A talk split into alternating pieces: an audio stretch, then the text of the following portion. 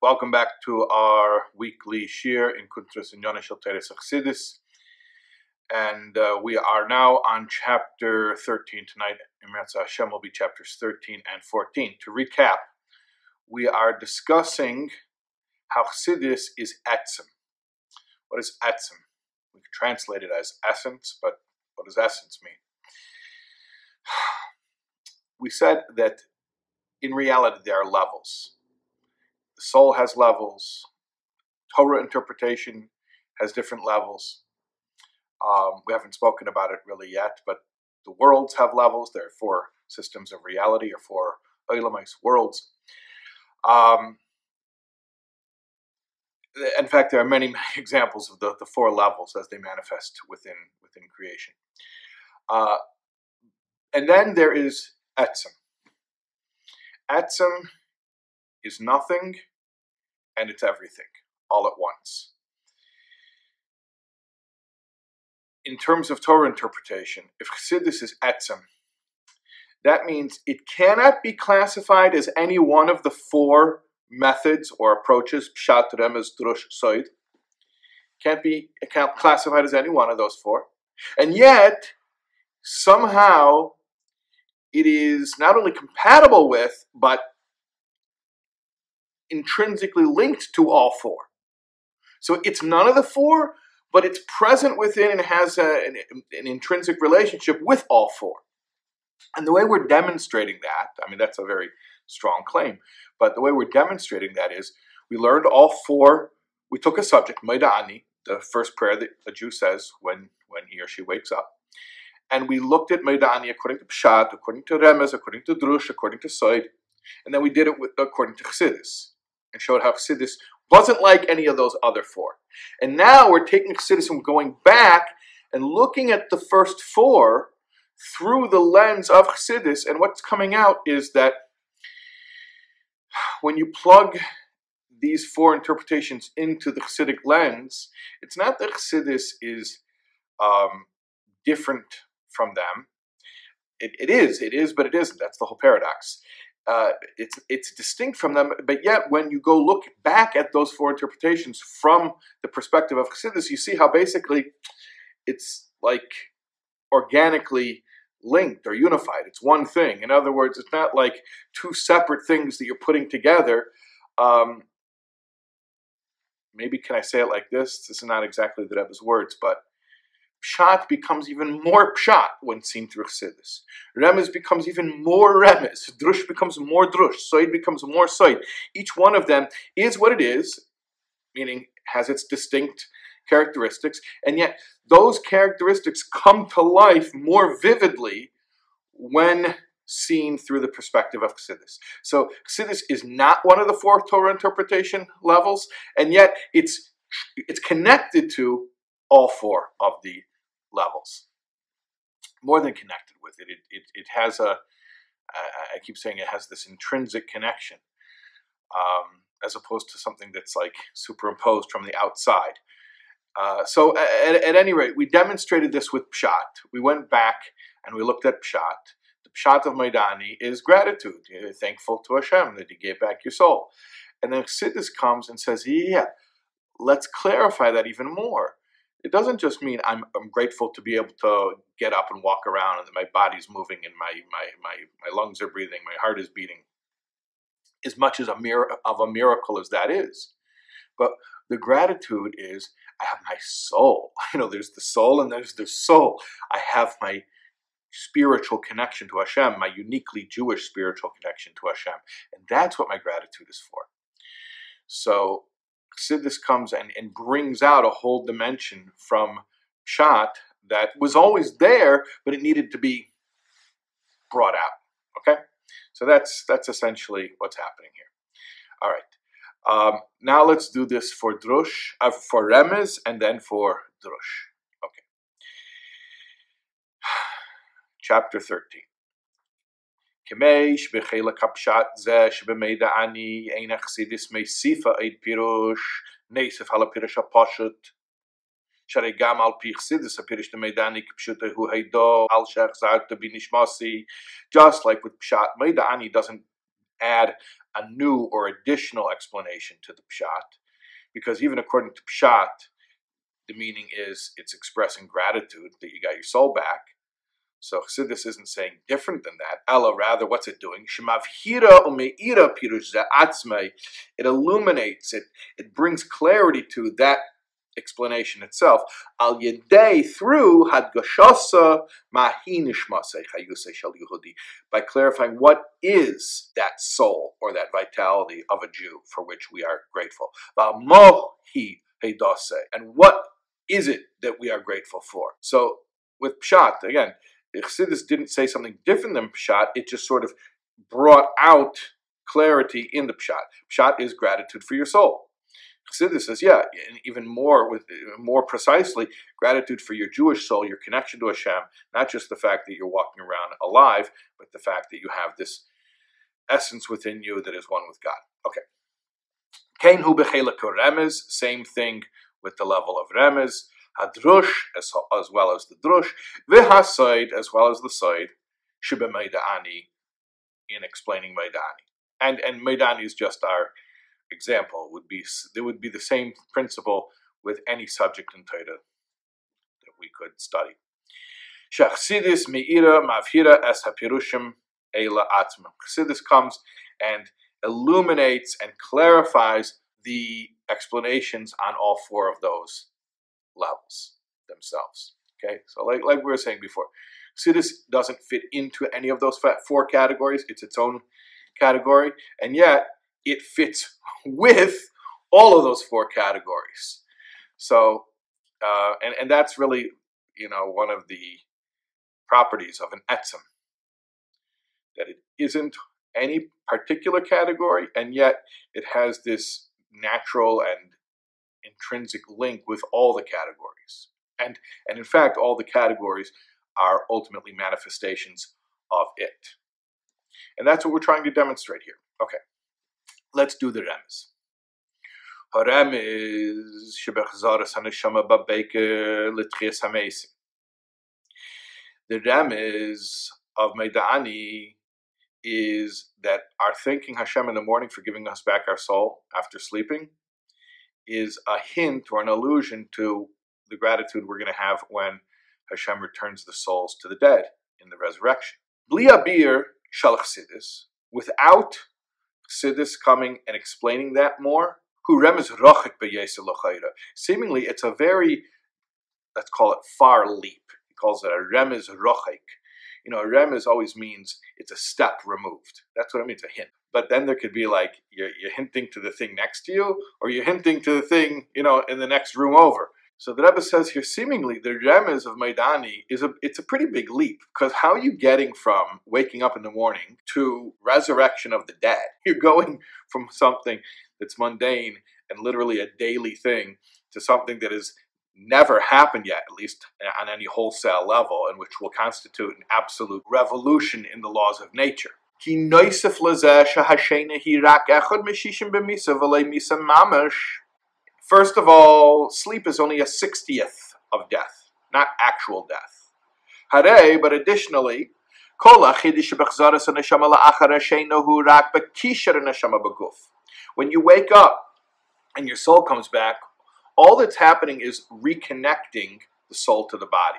It's like you have a, a charger and you got to plug it into the wall outlet, and boom, so you have the charger and you have the wall outlet, you just got to plug the two together.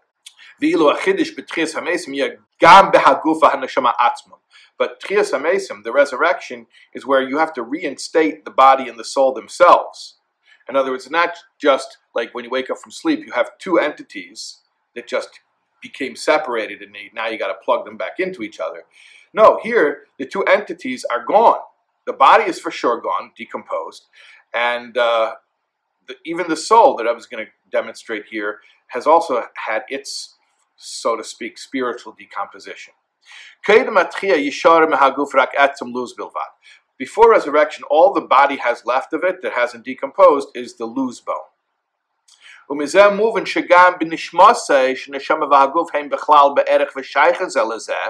So then you could infer that also the, the soul, which has a relationship with the body, has also undergone a fundamental change.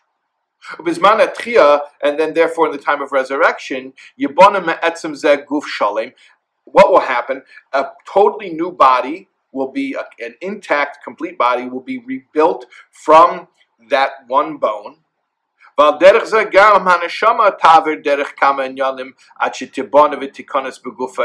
The soul will also have to undergo its parallel rebuilding process, whatever whatever that means. It's hard for us, obviously, to wrap our heads around. I mean, can we wrap our heads around the, the physical component of it either? But the point is, the both the body and the soul have to be rebuilt, not just reconnected. Hurak simin ba'alma. Therefore, learning that, that, that the return of the soul every morning is a is a remez to the return of the souls to bodies at the time of the resurrection. It's a big leap. He calls it a simin ba'alma. It's just like a faint or a vague representation. They're, they're not very similar phenomena at all. At least seemingly when we just learn it on its own. All right. So what are we going to do? We're going to plug this into Chassidus and see if we get a better perspective. Uvo Teres Chassidus Eres. So Chassidus comes along and explains. שגם בהחזרת הנשמה חידשו לא רק בקישר הנשמה בהגוף, אלא גם בהגוף הנשמה עצמם. Chassidus comes and explains, you want to know something even every morning when the soul comes back to the body, it's not just that the soul and the body are reconnecting. No, they're being completely rebuilt, brand new, from scratch. That's why, in fact, we say that every morning a person is a new creation. What does it mean, a new creation? Not just that he's renewed or rejuvenated or restored, he's newly created as if he didn't exist before. What do you mean I didn't exist before? I remember yesterday. I existed yesterday. I just needed to sleep to, to refresh. No, you're not just refreshed. You are a new creation. How could that be? How can you be a new creation? Simple.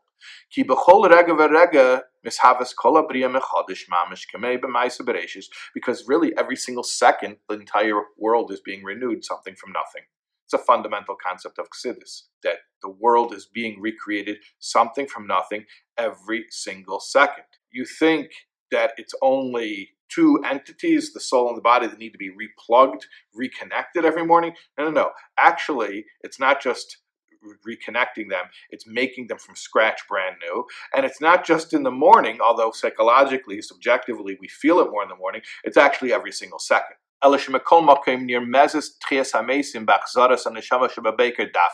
So then why do we compare this to waking up in the morning? Really, we should compare it to every single second.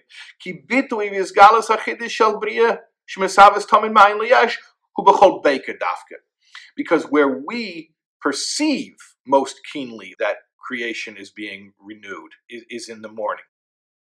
You know, I heard a story once from uh, Simon Jacobson his father, uh, Gershon Ber, came back from the Soviet Union. I think he had an interview with Khrushchev or something.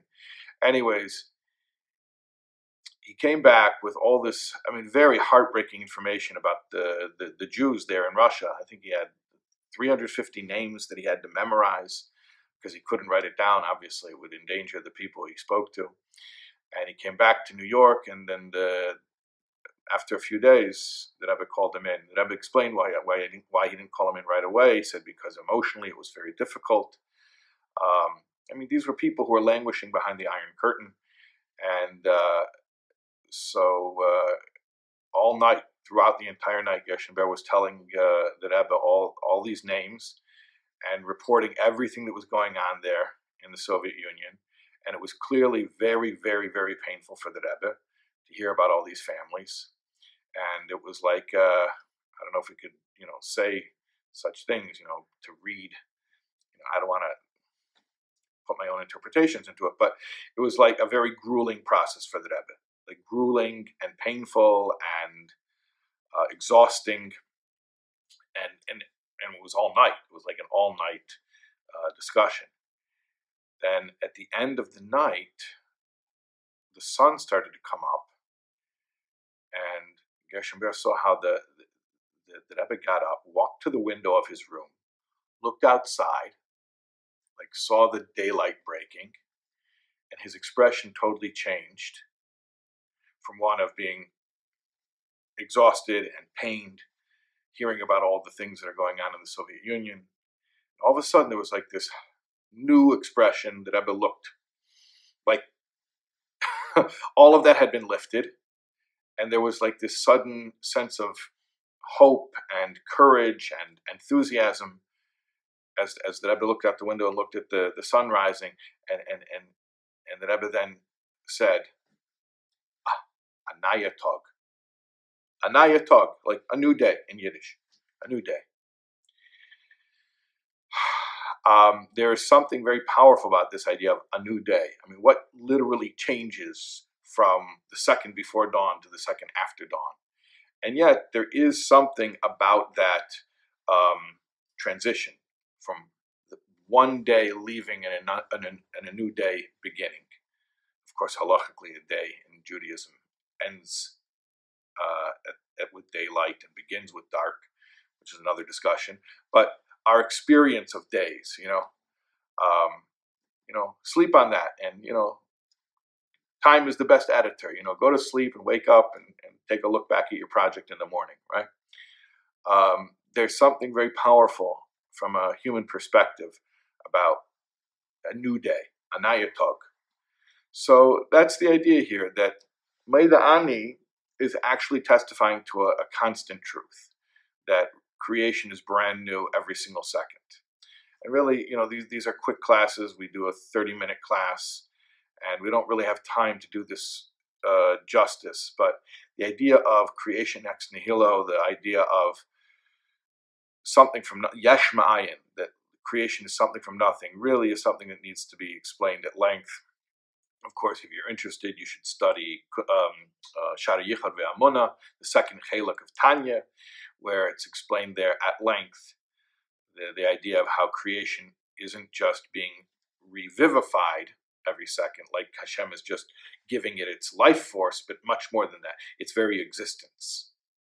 Not just its life, its existence. The fact that it's a something and not nothingness as it was before the six days of creation. That's constantly happening. So, really, the Rebbe is flipping. we started off saying, how can you even compare waking up in the morning and the soul coming back to the body to Tchias HaMesim? Soul coming back in the morning uh, uh, is, is, is two things that already exist, just being reconnected. Tchias the, the body broke down, the soul on in, uh, in, in its way has broken down, and they have to be remade and then reconnected. So how can you compare the two? Now comes Chassidus and says, says, no, actually it's the opposite. It's the opposite. Tchias HaMesim, the resurrection, that's not as amazing as what's going on every single second. Every single second, Hashem is making everything from absolute nothing. So, what, what's what's a stretch? Is it's a stretch to say waking up in the morning is, is it can be compared to resurrection? What's going on every single second is much more marvelous of a phenomenon than the resurrection. The amitas hergish the feeling that creation is new, something from nothing, and being able to tune into that at least in the morning, at the beginning of the day. Humatad gilia yechida dafka. That comes from yechida. Let me explain something here real quick. I, I mentioned the four worlds before. Now we're going to speak about them explicitly, how they correspond to the four soul levels. The four levels of the soul, each one of them is in a world. Nefesh Basiya, Nefesh corresponds to the world of Asiya. Ruach, the soul level of Ruach, corresponds to Yetzira. Nishama, the soul level of Nishama, Bibriya, corresponds to the level of Briya. Vechaya, the level of Chaya, corresponds Ba'atzilos to the level, to the world of Atzilos. So each one of them corresponds to a different world. And so what they relate to is the idea of a world. You know, first of all, the word world in Lashon Kodesh is Elam, which is from the Shadish, the etymological root, Ayin Lamed Mem, which means Halam, concealment. So a world is a concealment. Creation conceals creator. So from the four, the, the perspective of the four soul levels, which correspond to the four worlds or levels of creation, creation is obvious and creator is more of a philosophical concept.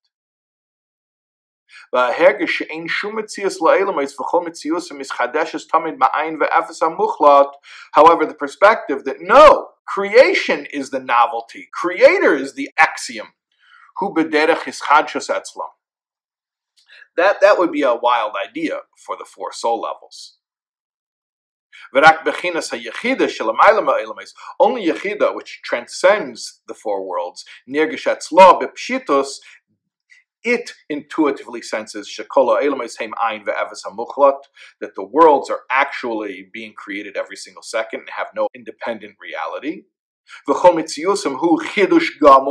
And they're actually constantly being recreated per se. They must be recreated because they don't have their own existence on uh, uh independently.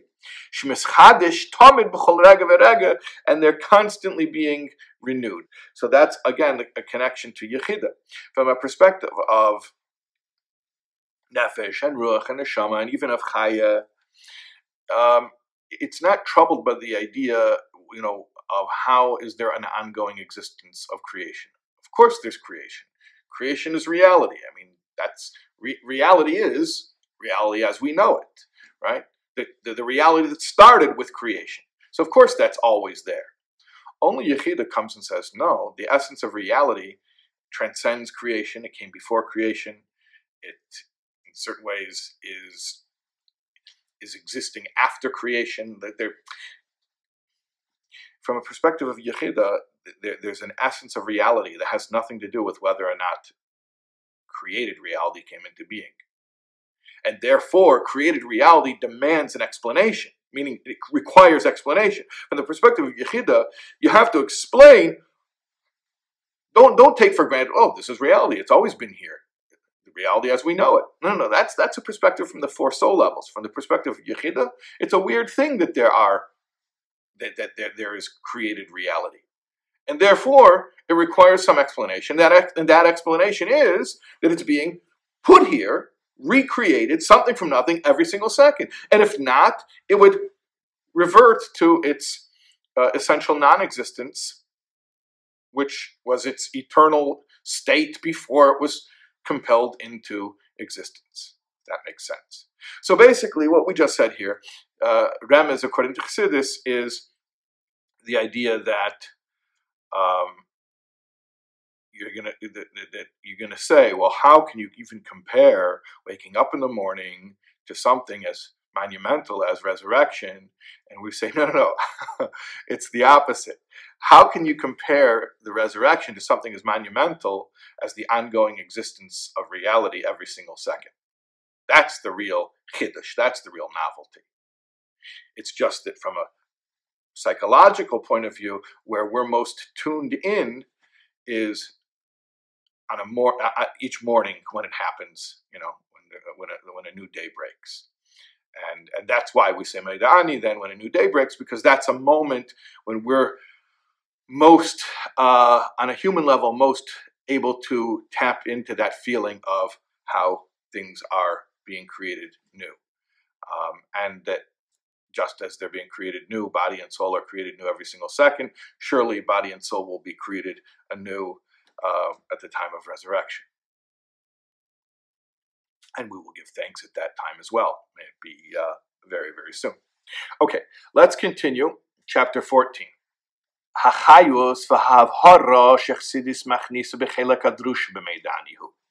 Here is the way that Chassidus clarifies and um, vitalizes, vitalizes and clarifies the level of drush. What was the level of drush? He's going to uh, recap. Remember, we said just like Hashem, He gives you back your soul every morning. He doesn't hold it over you as leverage. So too, if you have a debtor and then you come by some possession of his, you shouldn't hold on to it and refuse to give it back to him until he pays the debt. So that explanation, bli habir shel chassidus, if you don't have chassidus, again, like we did with Remez, we're saying, if you don't have chassidus, what are you going to think? So here with Drush, if you don't have chassidus, what are you going to think? Doesn't make sense. Let's talk sense. This guy owes this guy money. And he has no way of getting paid. It's called unsecured debt, right? So if he has an opportunity to gain some leverage, i.e., what we call collateral. Why not let him use it? Why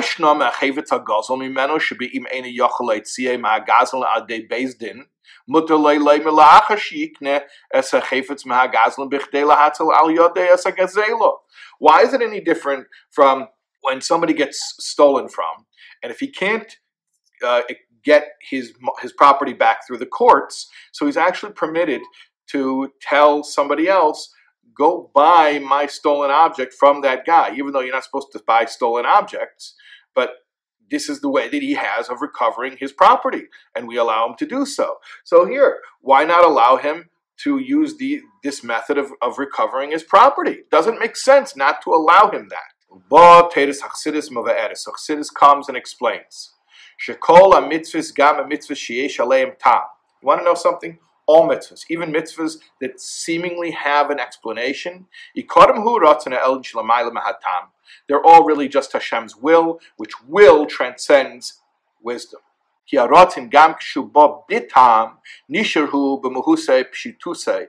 Even when will comes down into a reason. You know, sometimes you want something and then you figure out why and I don't just mean a rationalization. I mean, will by definition can't be rational or irrational. It's, it transcends rationale. But then after you have a will, you could figure out what rationale it is consistent with. But even after will comes down into wisdom, like when we learn Torah and we learn Hashem's chokhmah, it, Hashem's wisdom, it still remains Hashem's rotzing.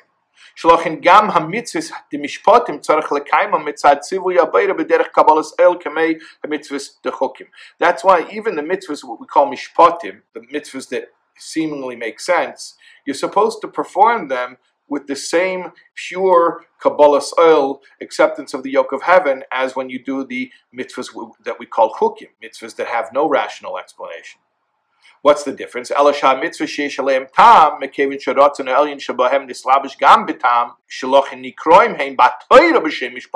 It's just there are some mitzvahs that Torah itself calls mishpatim because the the reason that's above rationale, or rather the will that's above reason, comes down into reason. So now you're supposed to do it also according to its uh, rational explanation. In other words, this is not a leniency, it's a stringency. When there's a mitzvah that has an explicable reason or a reason that makes sense to human intellect, it's not that that reason now becomes, instead of doing it purely because it's God's will, it's in addition to, like I said, it's not a leniency, it's a stringency. So, chukim, it's very simple what the intention is. You do a chayk because it's Hashem's will. Mishpatim, like don't steal, don't lie, you know, pay back damages. Those mitzvahs, now you have to do them for two reasons. You have to do it because it makes sense. And, like any mitzvah, you have to do it because it's Hashem's will that you would do, even if it didn't make sense. But since it also happens to make sense, so you do it for that reason as well. As well, in addition, not instead of.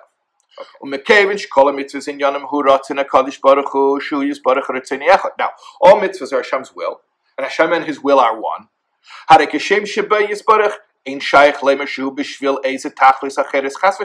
Just like philosophically, it's impossible to say that Hashem exists for any other entity but himself. In other words, he needs no justification for his existence. He needs no cause for his effect.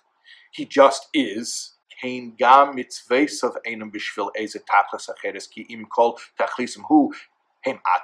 So to his mitzvahs don't need a justification. They don't need a reason. You know, if you have a, a city council gets together and passes some new ordinances, you have to have reasons. Why did you pass those ordinances? Ah, we just needed something to do. No, you have to have reasons. But mitzvahs don't have to have reasons, just like Hashem doesn't have to reason. It just doesn't have to have a reason to exist. The mitzvahs don't have to have a reason. Why? Because the mitzvahs are Hashem. Because mitzvahs are Hashem's will, and Hashem and His will are one.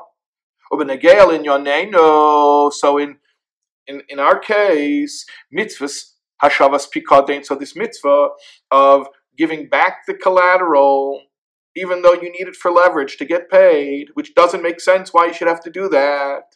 But Mataras a mitzvah, the goal of this mitzvah is not only for the benefit of the depositor, that his article should be returned to him, No, returning it itself is a purpose. So it's not just to be a nice guy. It's a mitzvah.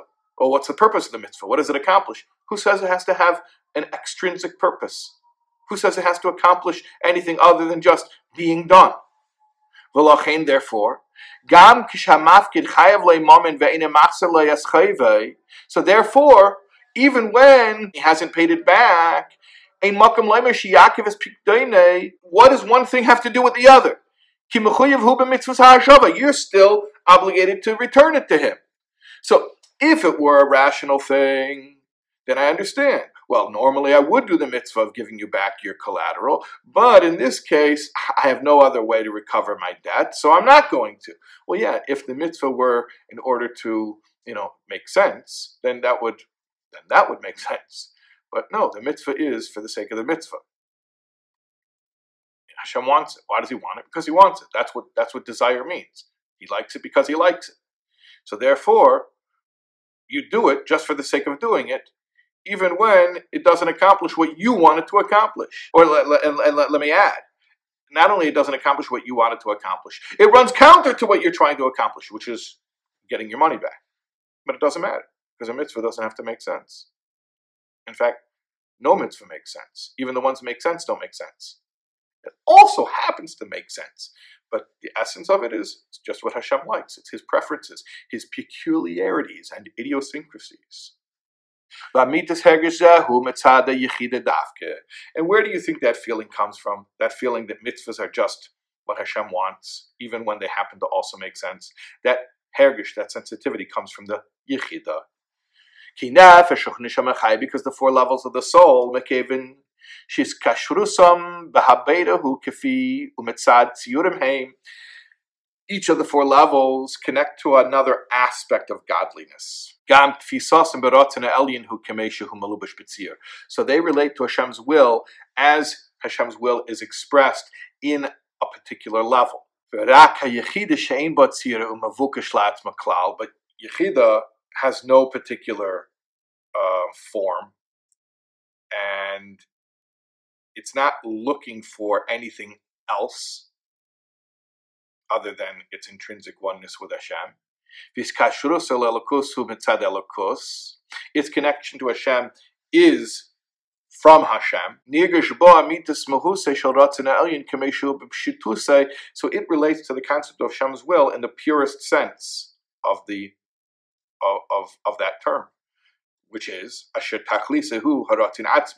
the purpose of the will is the will itself.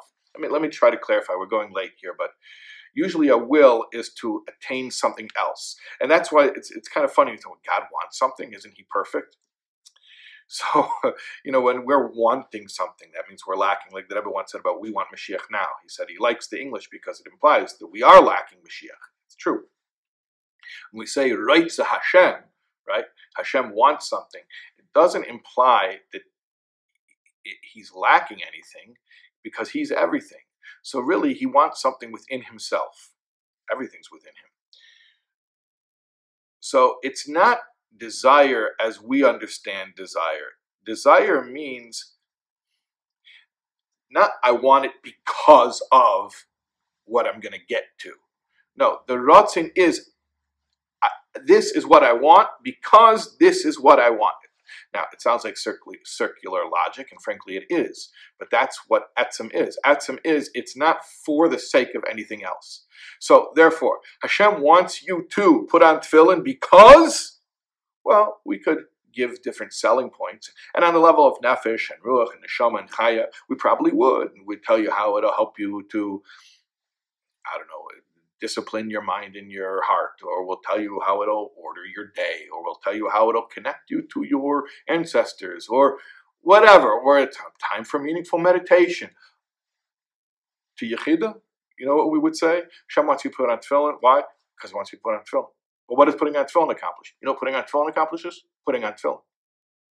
And it's the same thing with a mitzvah, like not using that Pikadon, not using that uh, that property as collateral, you're going to say, well, uh, surely there, you know, we're going to, you know, evaluate that on logical criteria because the whole thing is, you know, it's about you know, uh, a, a, business relationship. It's about tikkun olam. It's about you know society running properly. No, no, no, no. It's it's also basically just Hashem's desire.